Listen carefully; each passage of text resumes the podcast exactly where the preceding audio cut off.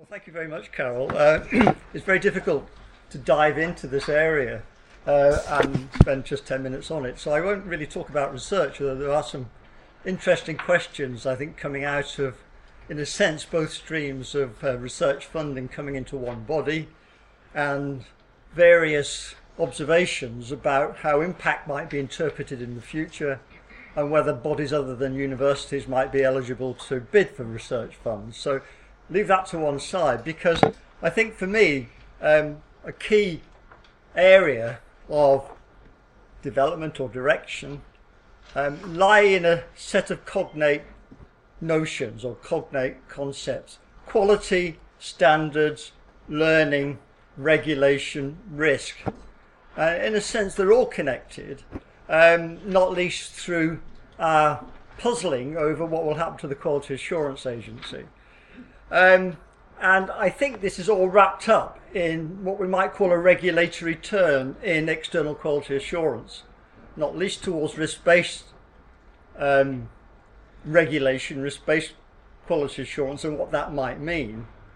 Um, one thing it does mean is that almost certainly the long established idea that track record is a key to quality and to compliance and to a certain general respectability uh, is gradually being ditched. That is seen as a protectionist concept that uh, militates against the growth of so-called challenger institutions. This is a very unobserved and but yet significant development. The idea of track record, which has been around for centuries or more, as a touchstone of quality and a touchstone of, of compliance, is being, in a sense, rejected against an all encompassing model that suggests that monitoring or oversight or assurance should be much more selective based upon estimations of risk. But unlike the Quality Assurance Agency's more recent practice, risk is not associated with track record. We have to yet to see how it will be measured, but it seen to be not confined to one particular set of institutions. I think I would also want to say what will happen to the Quality Assurance Agency. I think quite rightly it's been preserved in the face of some of the um, attempts by the Higher Education Funding Council to bring it to heel. Uh, what we do have, I think, is a very interesting position for it. That is the opportunity for it to become designated by the Secretary of State following a recommendation by the Office for Students, but also uh, from the sector uh, in inverted commas. That is, it has to enjoy the confidence of the sector. Um, now, number one priority for the Quality Assurance Agency is to become designated. Whether that will mean they will become statutory, I think will be an interesting question. Um, that will be a very sharp departure from the self ownership, if you like, that the sector has had of quality assurance under contract to the Funding Council. Um, but if almost certainly it will undertake some statutory, statutory responsibilities, but its statutory locus is not yet clear. I think the other interesting implication is if the Quality Assurance Agency has to demonstrate that it enjoys the confidence of the sector, how does it do that?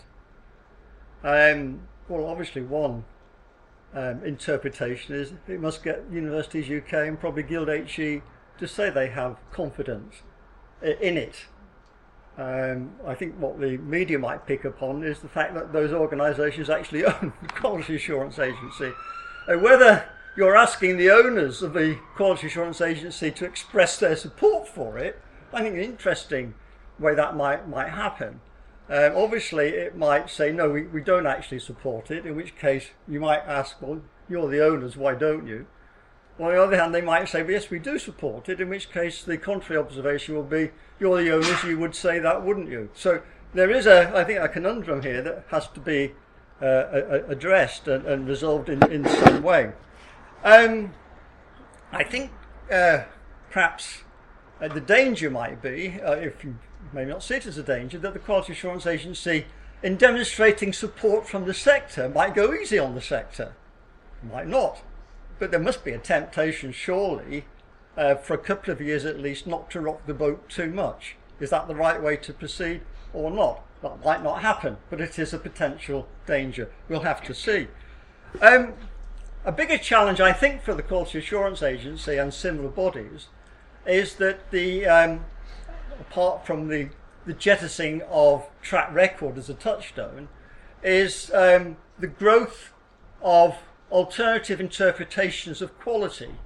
That is, instead of a, if like a procedural bureaucratic monitoring of quality, particularly the quality processes of institutions, um, we are now finding that um, a, a, a more anti-bureaucratic pro-consumer approach based upon the use of the student experience, student surveys, some guide to the student consumer experience is seen as a much wider, acceptable and broader notion of quality than that simply residing in uh, ancient um, compliance with uh, ac academic canons uh, uh, and so forth.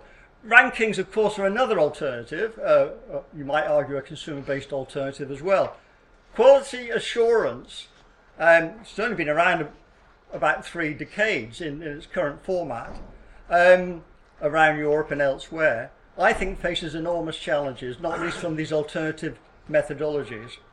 It also, I think, is challenged by um, the idea of risk-based regulation. Risk-based regulation has been around in many other sectors before. It's part of the so-called better regulation um, movement um, and is late to higher education. Risk-based regulation is the idea that you don't actually monitor everybody in the same cyclical standardized way, treat everybody the same.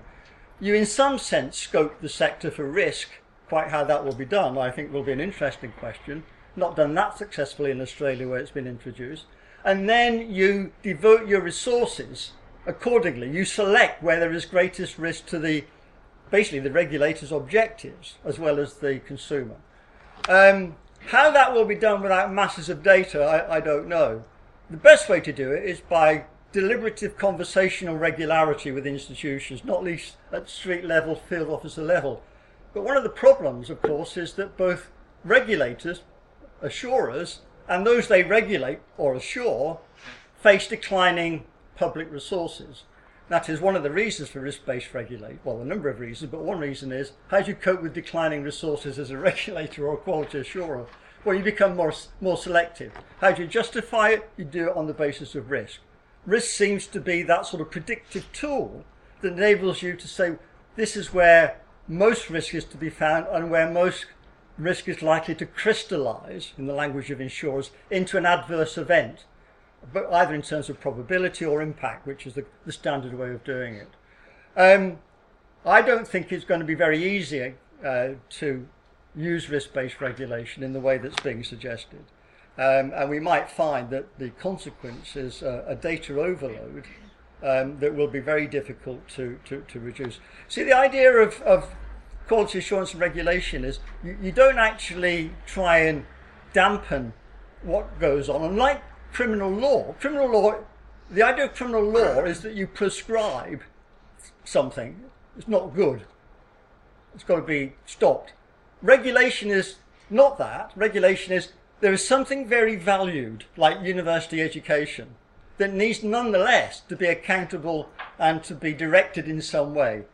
Therefore, the constant dilemma with regulation and quality assurance for that matter is you've got to demonstrate an accountability and transparency because that's the new governance if you like in higher education as well as elsewhere to show that in terms of taxpayers funds and students funds and the general national interest you're on track in some way you are providing an assurance um, you can incorporate self-regulatory activity into that namely a self or sector-owned body like the Quality Assurance Agency, provided it's part of a regulatory regime where you've got others like BIS or the media or parliamentarians who can also question and interrogate. And I think that's likely to be the way it will develop in the future. Um, I, I, would also say that uh, um, we, Higher Education Commission, very final thought, has just produced uh, a report on big data uh, particularly predictive analytics. So if you haven't read it, I hope you have a chance to do that. We, a very long, exhaustive inquiry. Um, big data, as you know, is the availability of lots and lots of data now. No need for random sampling anymore. We've got all the data on there. But more particularly, it enables sophisticated analysis of data. Not least, it enables personalized analysis of data. The classroom used to be fairly secretive. Now, everybody's fingerprints are all over the classroom in, in its digitalized form. You can't escape. Um, but it does enable you to look at those sorts of variables that indicate where students either may be struggling or may not be achieving the levels of performance that are desired. How will the Quality Assurance Agency begin to build in to its own procedures those processes that enable that continuous data-driven evaluation of students, particularly student performance, um, and suggest that that contributes to perhaps a wider evaluation based on outcomes rather than processes, not least in the teaching excellence framework. So big data, I think, is a really big challenge for the Quality Assurance Agency. Um, what, it will, what will it do? It will do um, what it ha- happened with audit for, uh, firms after Big Bang in financial services. Increasingly, the Quality Assurance Agency will develop its own consultancy, as is Ernst & Young and other audit firms, to the extent that those institutions, particularly new ones that want quality support, will now begin to have to pay for it. Thank you. I've had a red card. I better depart quickly. Thank you. Thank you.